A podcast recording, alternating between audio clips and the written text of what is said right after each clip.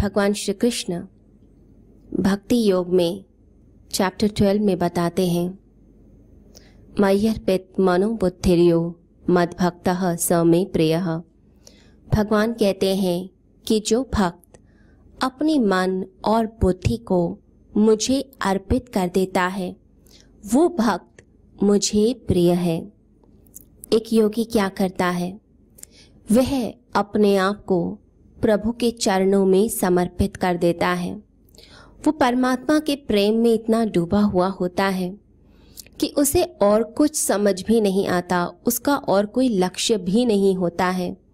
वो किसी और लक्ष्य की तरफ़ देखता भी नहीं, उसके बारे में सोचता भी नहीं।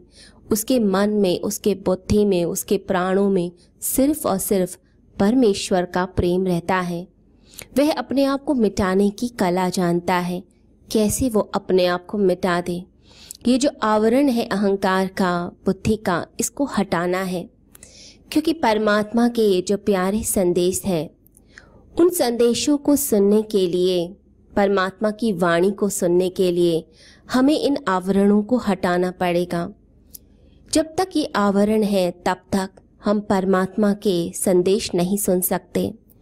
तो भक्त अपने आप को पूरी तरह से मिटा देता है, पूरी तरह से समर्पित कर देता है और प्रतीक्षा करता है प्रभु की, जिसे मीरा ने प्रतीक्षा की।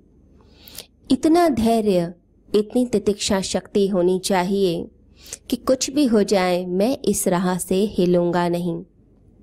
आत्म साक्षात्कार के लिए सबसे पहली शर्त बताई जाती है कि आप के अंदर धैर्य हो। आपके अंदर तितिक्षा शक्ति हो।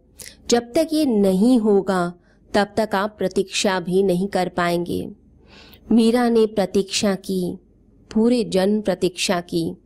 पूरी उम्र लगा दी उसने कृष्ण भक्ति में, परंतु उफ भी ना की। आजकल का युग परमात्मा से वंचित रह गया। उसका कारण पाप नहीं, उसका कारण भ्रष्टाचार नहीं। उसका कारण है जल्दबाजी। हर कोई जल्दबाजी में ज़िंदगी को जी रहा है, प्रतीक्षा कोई करना ही नहीं चाहता, वेट कोई करना ही नहीं चाहता है। एक क्षण का भी विलंब हो जाए तो व्यक्ति के अंदर क्रोध बल पड़ता है। आजकल का युग इंटरनेट का युग है, सोशल मीडिया का युग है। लोग कुछ भी चाहिए, तुरंत ऑनलाइन ऑर्डर करते हैं।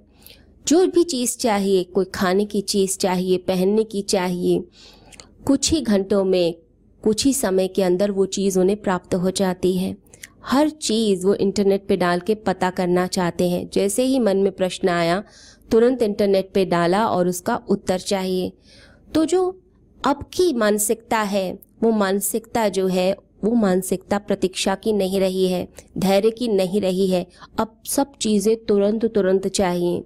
भक्ति का मार्ग ऐसा नहीं है। भक्ति के मार्ग में बड़ा ही धैर्य रखना पड़ता है।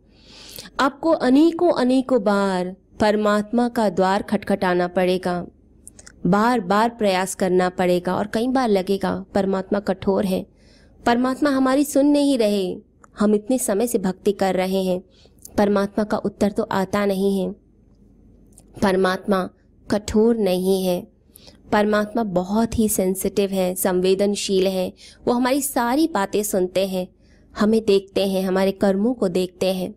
परंतु कुछ कमी शायद हमारे ही प्रयासों में रह जाती है।